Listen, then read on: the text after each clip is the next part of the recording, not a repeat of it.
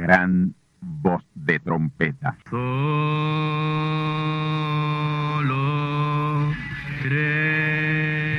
Saludos amigos y hermanos radioyentes. Están ustedes en sintonía con la audición radial Gran Voz de Trompeta, con el mensaje final de Dios al mundo, a la iglesia y a su pueblo escogido. Esta es la voz de Dios, proclamando el mensaje del Evangelio del Reino, o Evangelio eterno, a todos los que moran en la tierra, en el cumplimiento de Apocalipsis capítulo 14 y verso 6. Este es un mensaje de alerta y de apercibimiento ante los eventos proféticos del fin del mundo que ya han comenzado. No es que viene el fin del mundo, es que ya comenzó. Y en esta audición radial ustedes se mantendrán bien informados y apercibidos sobre cómo asegurar la salvación y la vida eterna, que es lo importante ante tales eventos.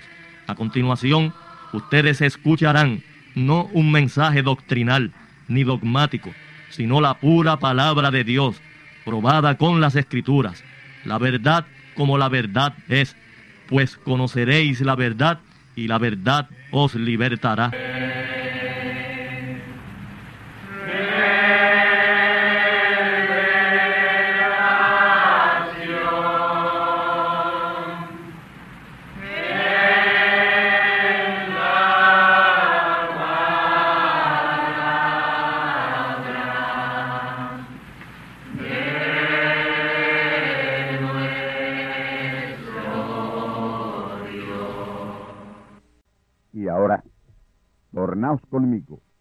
Palabra de Dios. Apocalipsis capítulo 3, versículos 14 al 20. Escribe al ángel de la iglesia en la Odisea. He aquí, dice el amén, el testigo fiel y verdadero, el principio de la creación de Dios. Yo conozco tus obras, que ni eres frío ni caliente. Ojalá fueses frío o caliente. Mas porque eres tibio y no frío ni caliente, te vomitaré de mi boca porque tú dices, yo soy rico y estoy enriquecido y no tengo necesidad de ninguna cosa, y no conoces que tú eres un cuitado y miserable y pobre y ciego y desnudo. Yo te amonesto que de mí compres oro afinado en fuego, para que seas hecho rico y seas vestido de vestiduras blancas, para que no se descubra la vergüenza de tu desnudez, y unge tus ojos con colirio para que veas yo reprendo y castigo a todos los que amo. Sé pues celoso y arrepiéntete. He aquí, yo estoy a la puerta y llamo. Si alguno oyere mi voz y abriere la puerta, entraré a él y cenaré con él y él conmigo. Amén. Nuestro tema en esta ocasión, la iglesia de la Odisea. Amigos y hermanos, son siete edades de la iglesia, no siete iglesias distintas, sino siete periodos por los cuales pasaría la misma iglesia en unos dos mil años aproximadamente. Y esa iglesia nació de Dios, el Espíritu Santo, porque Dios es el Espíritu Santo, cincuenta días después de la muerte y resurrección del Señor, el Señor Jesús, quien fue el Cristo, porque Cristo, Dios, estuvo en ese hombre llamado Jesús. Y como esa iglesia nació de Cristo, se llama la iglesia de Jesucristo, o se llamó la iglesia de Jesucristo, mientras estuvo en Cristo, en la palabra, porque Cristo es la palabra. San Juan 1.1 dice, en el principio era el verbo, la palabra, y el verbo o la palabra era Dios, y el verbo o la palabra es Dios. Y aquel verbo se hizo carne. Esa fue la manifestación de Dios en carne, en Jesús de Nazaret, por tres años y medio, o mil doscientos y sesenta días. Eso está en, en San Juan capítulo 1 y verso 14 después que Jesús murió y resucitó de entre los muertos a los cincuenta días, vino sobre el grupo de ciento y veinte una unción de primicia, las arras del Espíritu Santo sobre los ciento y veinte, y por unos veinte años, esa fue la edad apostólica de la iglesia apostólica. Por veinte años anduvo bien en la palabra hasta el año 53, en que comienza la edad de Éfeso, primera edad de la iglesia o primer período de la iglesia, porque solo es una iglesia, no siete iglesias.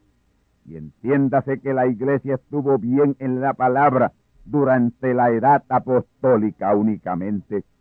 Y la edad apostólica duró desde el año 33 hasta el año 53. 20 años de edad apostólica. En el año 53 después de Cristo es que comienza la primera edad de la iglesia o primer período de la iglesia llamado Éfeso.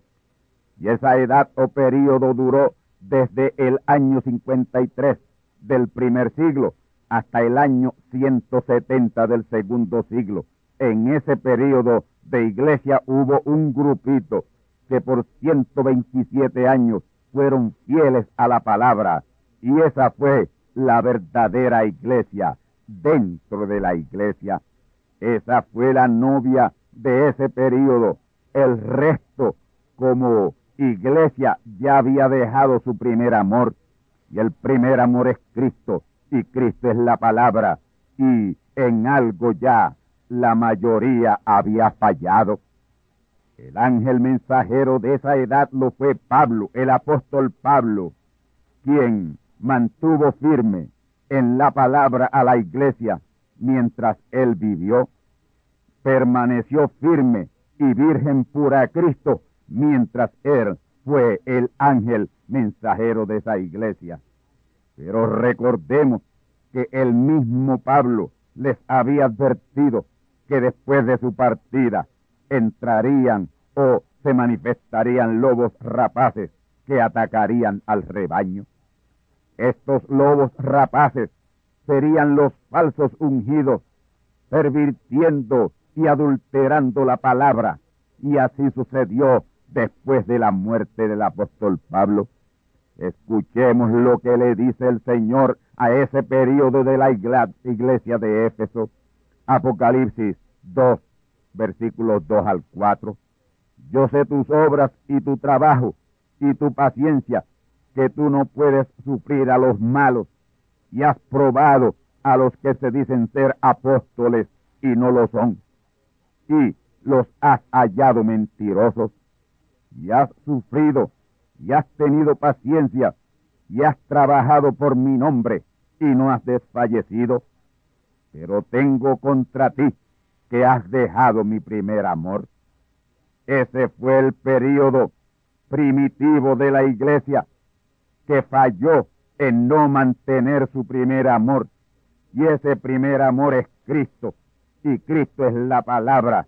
Dejó en algún punto o de alguna manera la palabra que es Cristo, que es Dios, que es ese primer amor.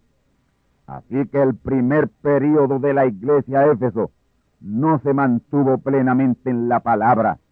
La edad apostólica del 33 al 53 fue la única que verdaderamente se mantuvo en la palabra por unos 20 años.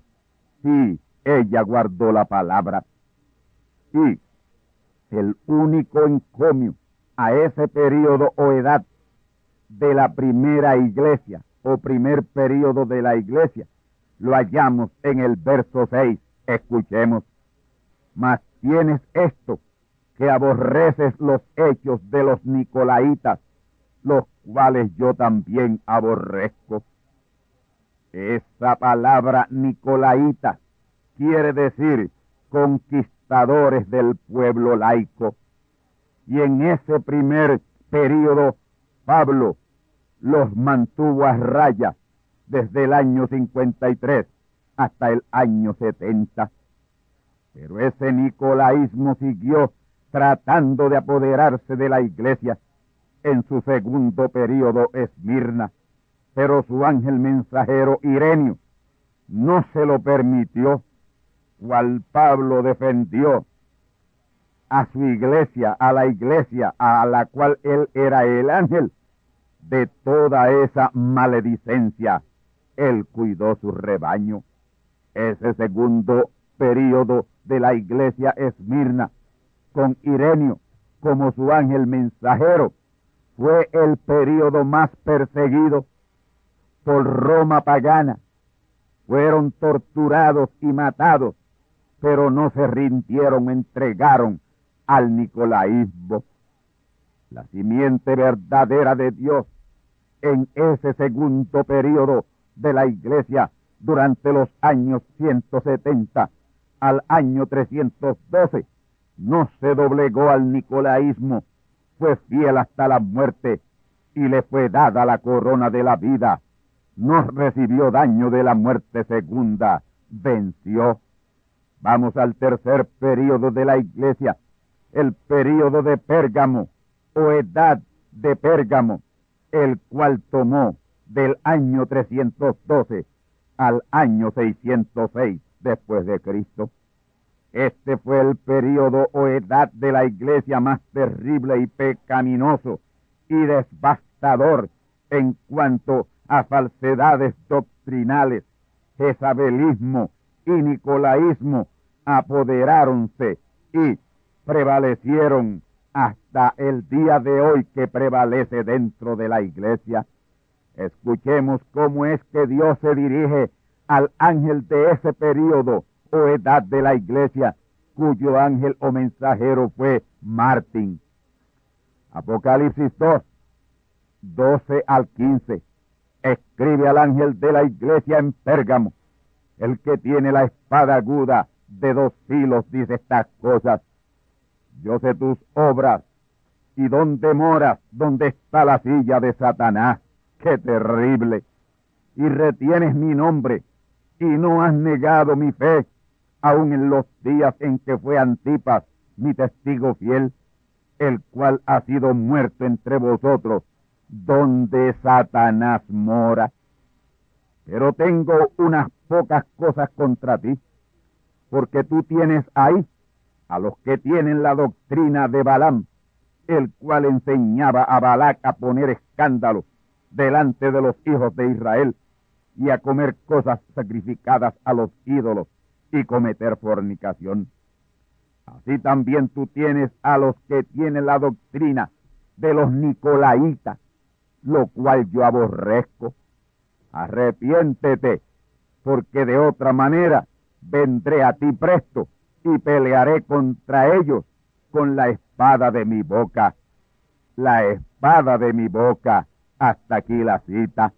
Esa espada de la boca de Dios es su palabra Notemos en Apocalipsis 2.12, Dios dirigiéndose a ese tercer periodo de la iglesia Pérgamo, como el que tiene la espada aguda de dos filos, y esa espada es la palabra, la pura palabra, libre de dogmas, credos, tradiciones y mandamientos de hombre, como está hoy en la iglesia.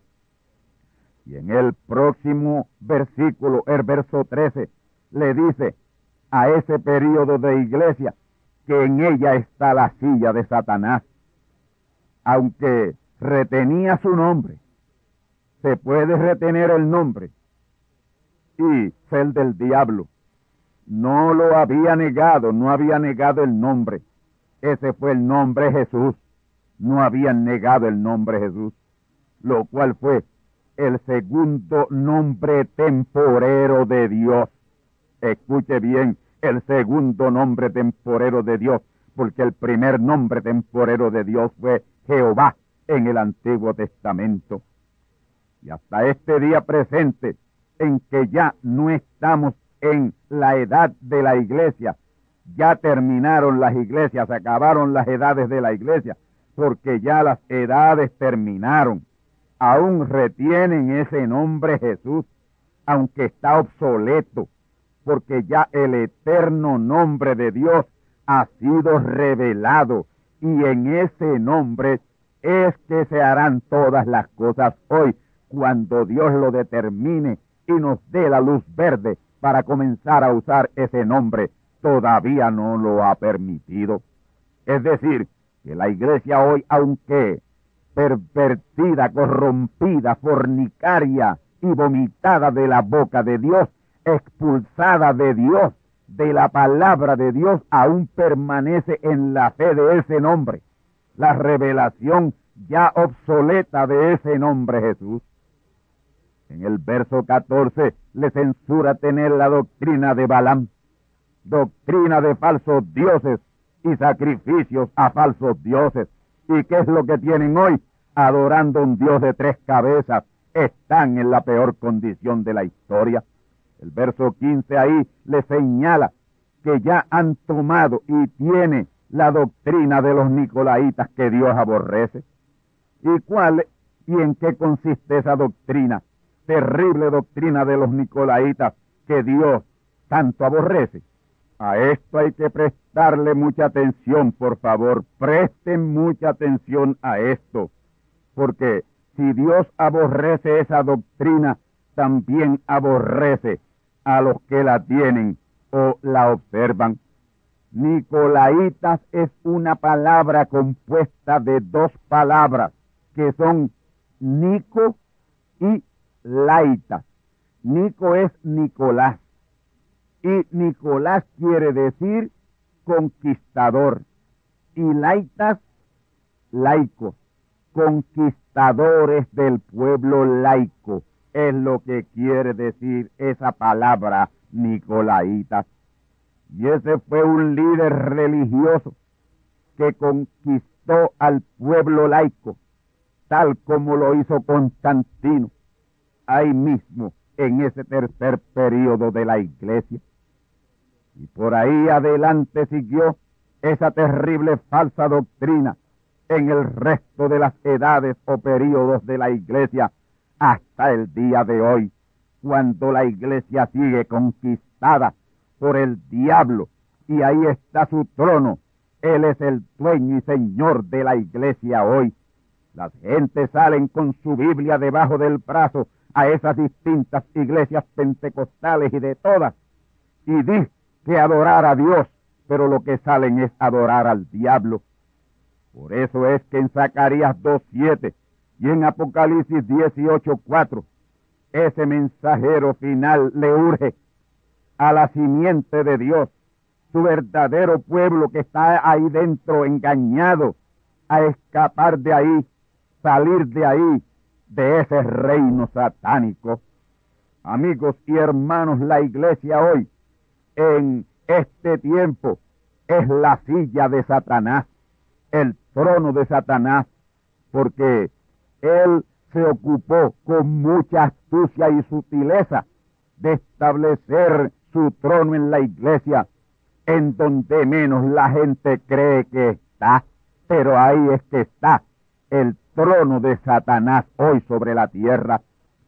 Si los miembros de iglesias hoy lo descubrieran, lo supieran ellos mismos, no que otro se lo descubra para ellos, que sus iglesias hoy son el trono de Satanás, habría un éxodo masivo ahora mismo de un 99% de esos miembros de iglesias que jamás regresarían a ella.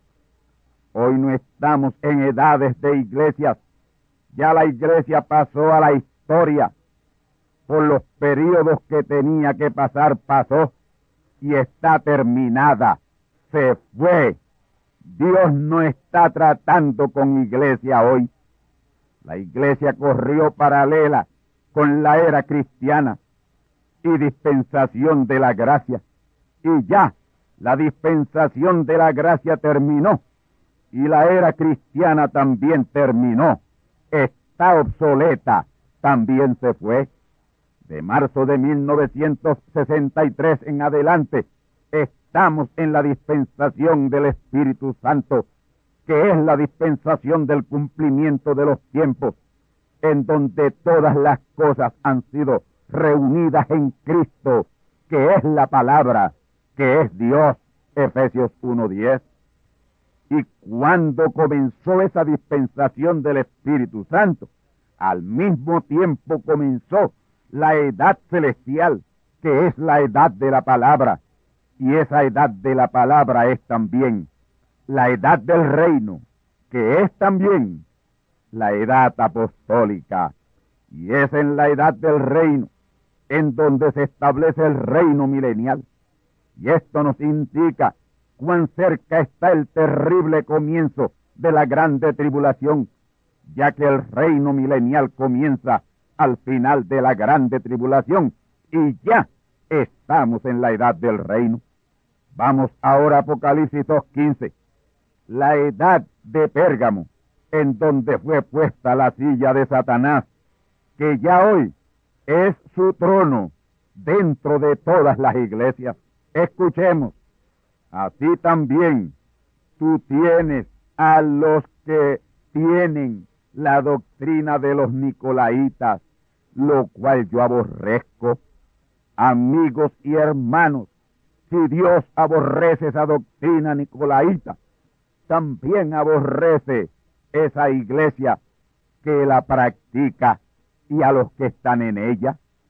Vamos ahora al cuarto periodo de la cuarta edad de la iglesia, llamada en Apocalipsis 2.18 Tiatira. Y Tiatira fue el periodo o edad en que surge la iglesia católica romana. El ángel mensajero de esa edad o periodo de la iglesia lo fue Colombo. Colombo el tiempo de duración de esa edad o periodo fue del año 606 al año 1520. La duración de ese periodo o edad fueron 914 años.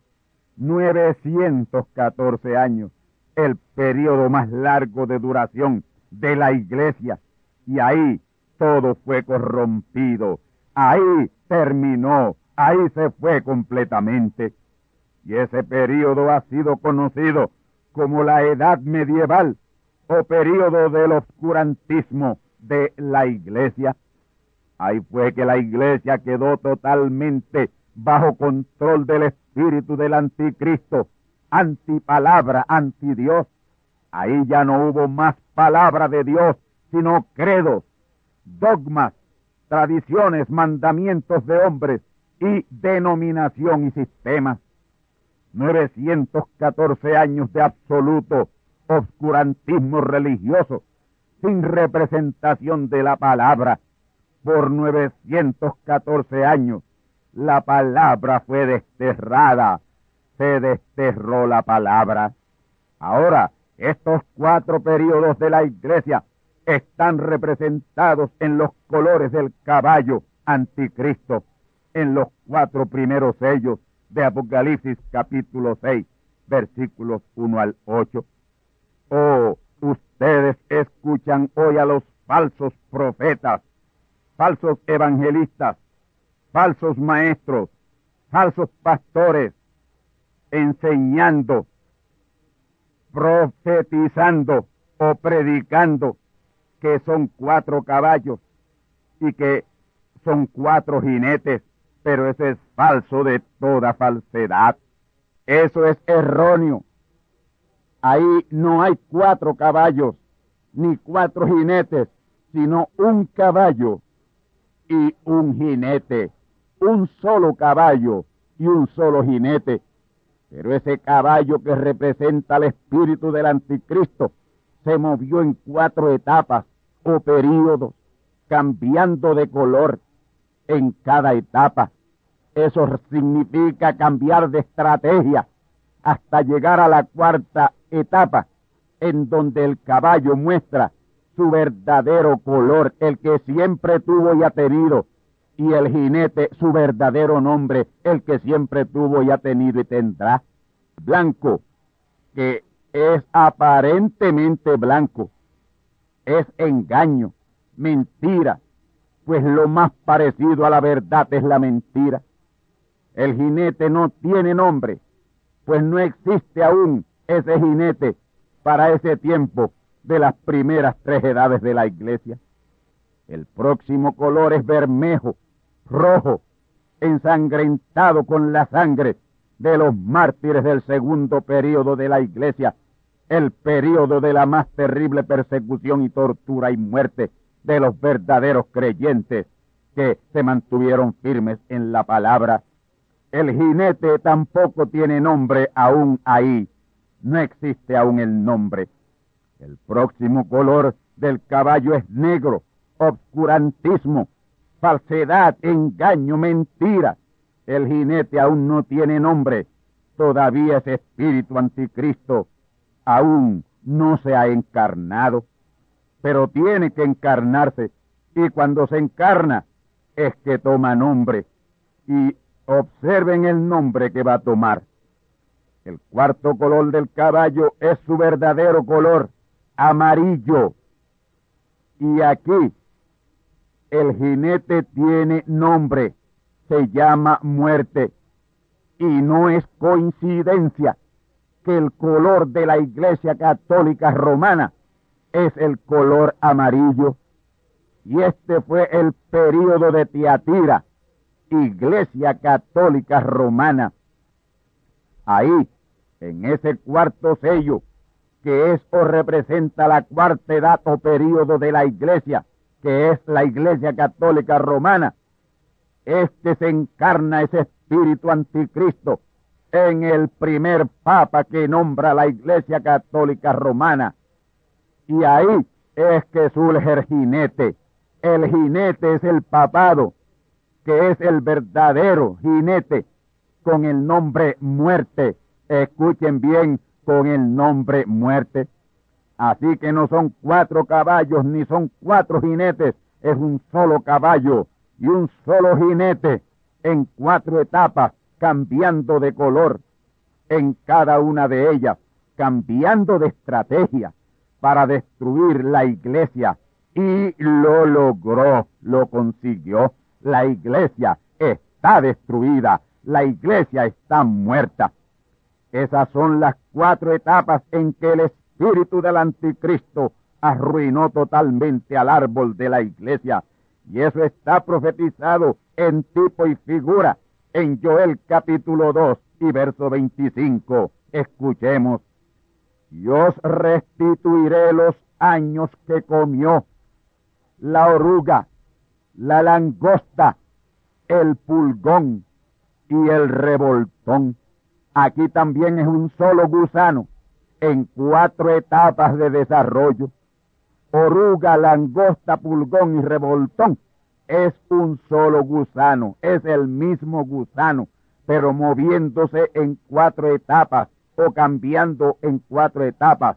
Las primeras cuatro etapas o periodos de la iglesia, arruinándola y destruyéndola ese gusano representa el espíritu del anticristo moviéndose en la iglesia en sus primeros cuatro períodos o edades, arruinando el árbol de la iglesia. Pero así como en cuatro etapas fue comido y arruinado el árbol de la iglesia por el espíritu anticristo, antipalabra, antidios, Dios prometió ahí mismo en Joel 2.25, que en cuatro etapas restauraría su palabra, que en las primeras cuatro etapas o periodos de la iglesia fue pervertida por ese espíritu anticristo, antipalabra, antidios. Y él comenzó esa restauración de su palabra en la quinta edad o periodo de la iglesia, la edad de Sardis. Y Sardis quiere decir los que escapan. Y volverá a ver otro Sardis. Ya pronto, muy pronto, está a la mano.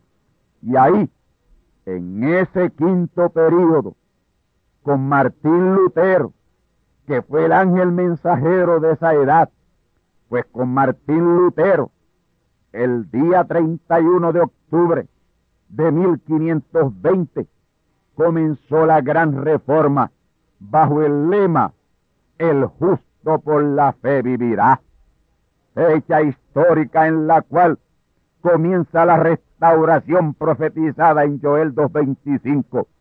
Un hombre contra el imperio religioso católico romano y lo venció. Dios estaba con ese hombre y lo está hoy de nuevo y será vencedor contra el imperio de la mentira laodicaica. Siempre ha sido un hombre con quien Dios ha comenzado su restauración y su revolución y grandes liberaciones. Y no es coincidencia que estemos hoy cerca de la más grande liberación, de la más grande revolución en la historia del Evangelio, y ya tiene a su hombre. El hombre ya está en la tierra. Sardis fue el periodo o edad quinta de la iglesia, y su ángel mensajero, su ángel mensajero de esa edad, lo fue el fraile Martín Lutero. Esa edad o periodo quinto de la iglesia tuvo una duración de 230 años. Del año 1520 al año 1750. 230 años, amigos y hermanos. Y al poco tiempo se denominacionalizó bajo el nombre de Iglesia Luterana. Y ahí es que Dios le dice que tiene nombre que vive, pero está muerta. Ahí murió esa iglesia luterana. Luego viene el sexto periodo o edad de la iglesia, que es Filadelfia, llamada Filadelfia, que quiere decir amor filial o amor fraterno. Y esa edad comenzó en el año 1750 y duró hasta el año 1906.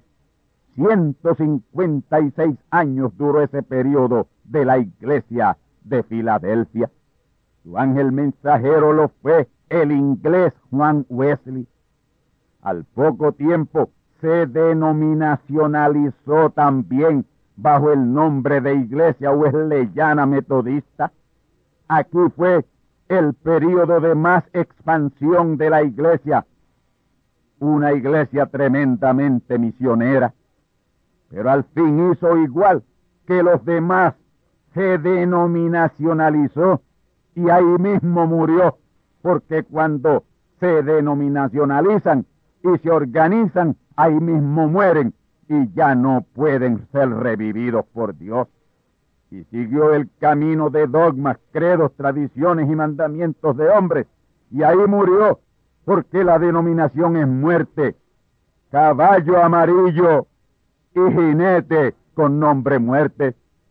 Vamos entonces al séptimo y final periodo de la iglesia, el periodo de la iglesia de la Odisea, la Odisea o movimiento pentecostal. Este surgió en el año 1906 en el oeste de los Estados Unidos de América.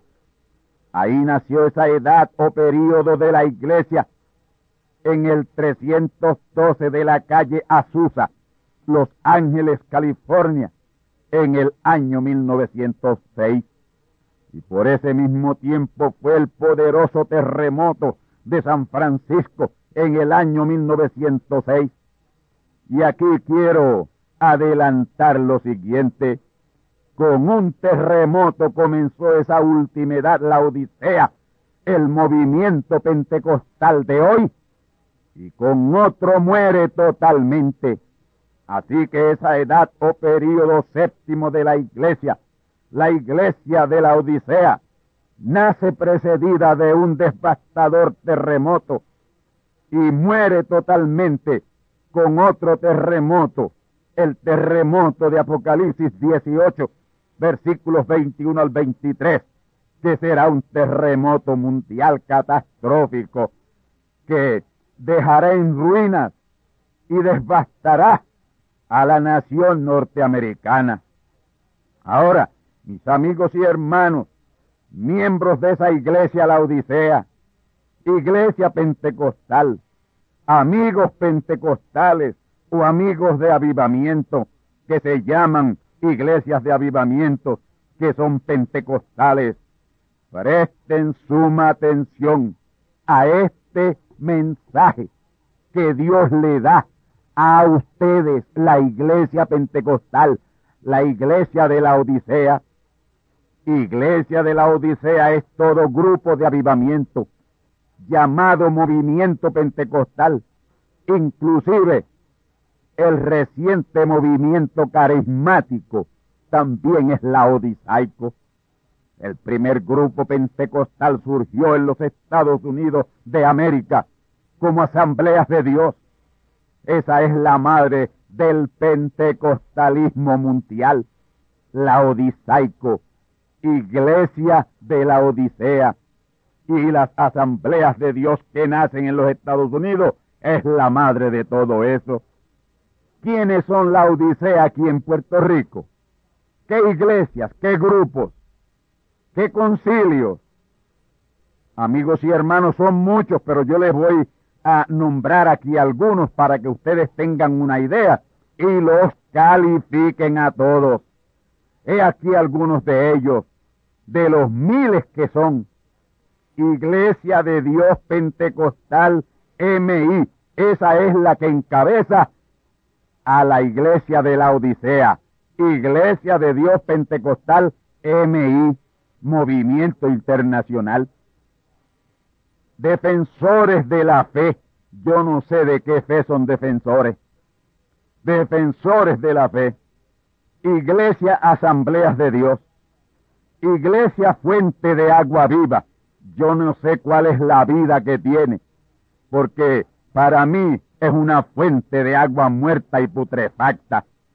Iglesia Adventista del séptimo día. Yo no sé a quién está esperando, porque lo de Adventista es porque espera el advenimiento de Cristo. Y ya Cristo vino por segunda vez, le pasó por las narices y no han sabido nada, pero ellos lo siguen esperando. Número seis, Iglesia Alianza Cristiana y Misionera. Iglesia de Cristo Misionera. La Iglesia de Mita. También son pentecostales y son la Odisea. Iglesia de Cristo. Cristo viene incorporado, que es otra iglesia laodisaica. El día de clamor incorporado, otra iglesia laodisaica, otra laodicea. Iglesia de Dios Mission Board, incorporada. Y todo grupo de avivamiento, sea el concilio que sea, o sea de concilio o no sea de concilio, sea independiente o no lo sea, están todos en el mismo bote. Todos son la misma la odisea denominacional. Son pentecostales. Y si son pentecostales, son la odisea. Y a esa iglesia de la odisea, el mensaje del Señor a ella es algo terrible. Escúchelo ustedes, pentecostales. Escúchenlo ustedes, laodisaicos, escúchenlo. Esto no es lo que dice José Oscar Candelario, es lo que dice Dios a la iglesia pentecostal hoy en Apocalipsis capítulo 3, versículos 14 al 20. Dios mismo él es el que le censura a esa iglesia de la Odisea, que es iglesia pentecostal o grupos de avivamiento, diciéndoles, yo conozco tus obras, que ni eres frío ni caliente. Ojalá fueses frío o caliente. Apocalipsis 4:15. Mas porque eres tibio y no frío ni caliente, te vomitaré de mi boca. Apocalipsis 14:16. Ese movimiento pentecostal ha sido vomitado de la boca de Dios. Sí, vomitado de la boca de Dios porque es un movimiento vomitivo, el cual le causa vómito a Dios. Oh, qué condición la de la iglesia de hoy, representada por la Odisea. En Apocalipsis 3:17 les revela que ella dice que es rica.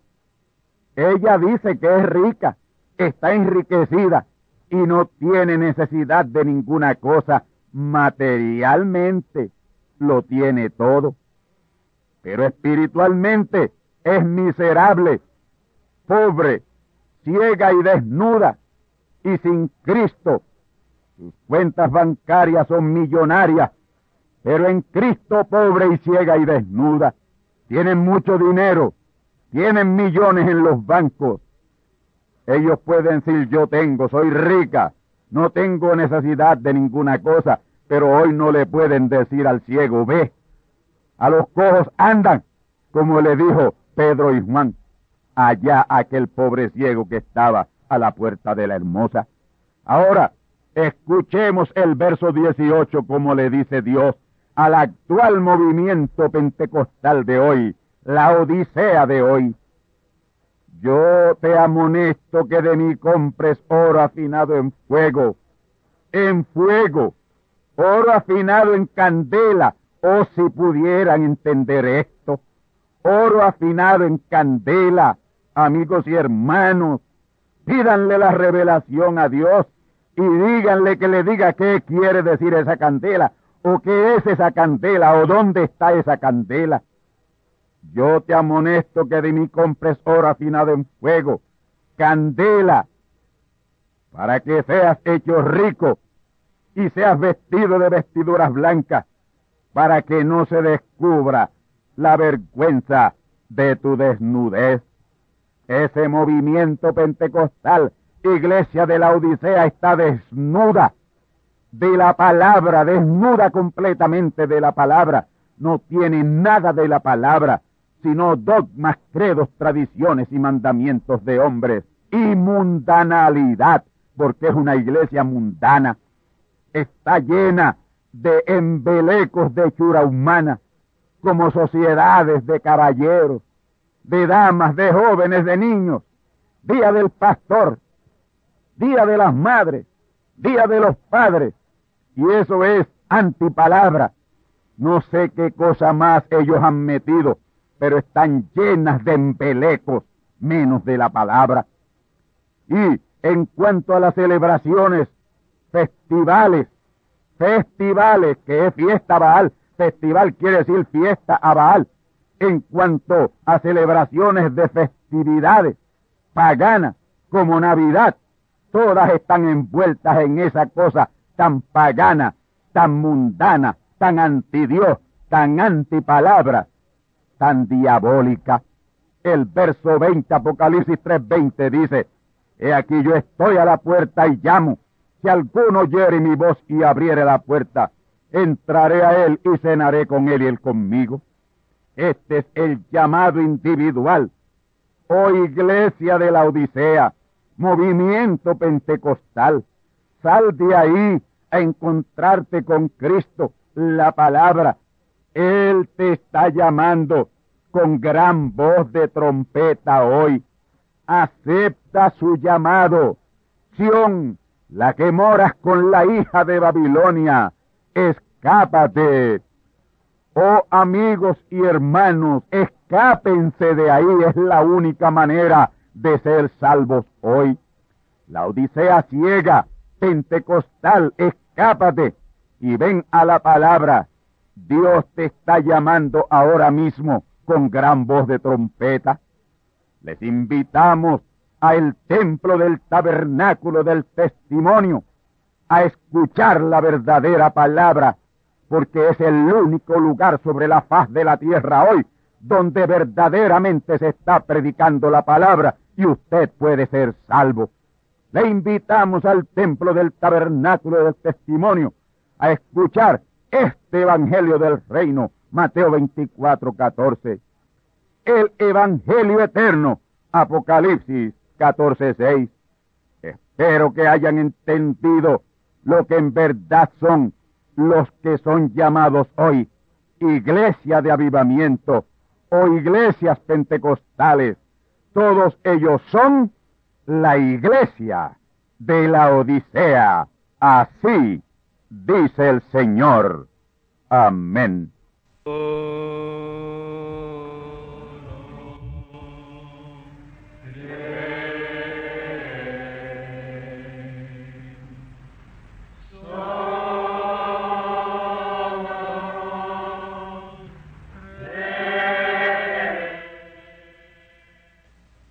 ahora hemos llegado al momento de liberación por la palabra hablada, no por oración no oramos por enfermos, hablamos la palabra.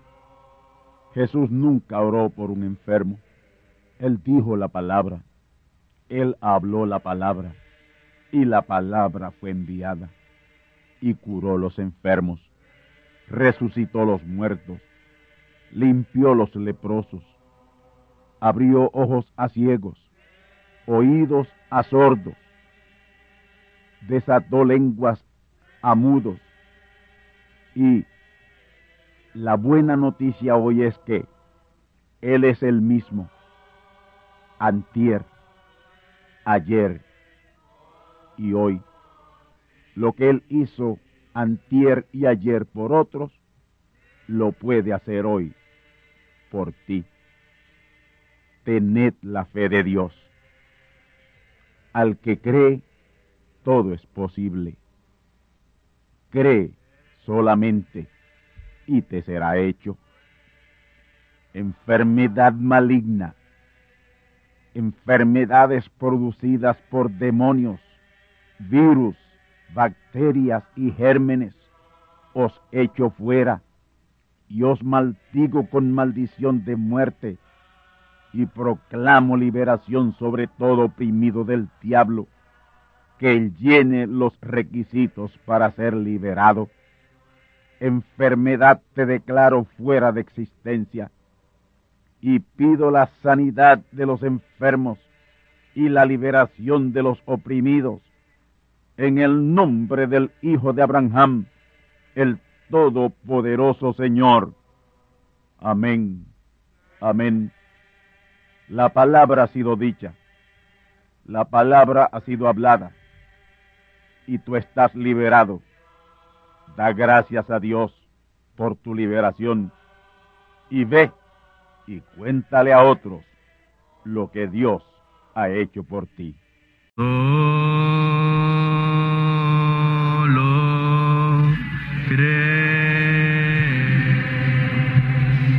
Amigos y hermanos radioyentes, han escuchado ustedes la audición radial Gran Voz de Trompeta y nuestra dirección postal es Gran Voz de Trompeta, apartado 1630, Canóbanas, Puerto Rico, 00729.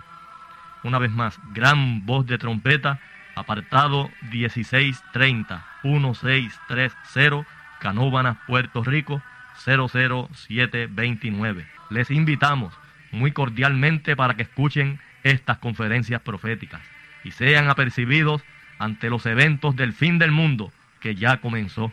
Les deseamos pues ricas bendiciones en Cristo el Señor. Amén.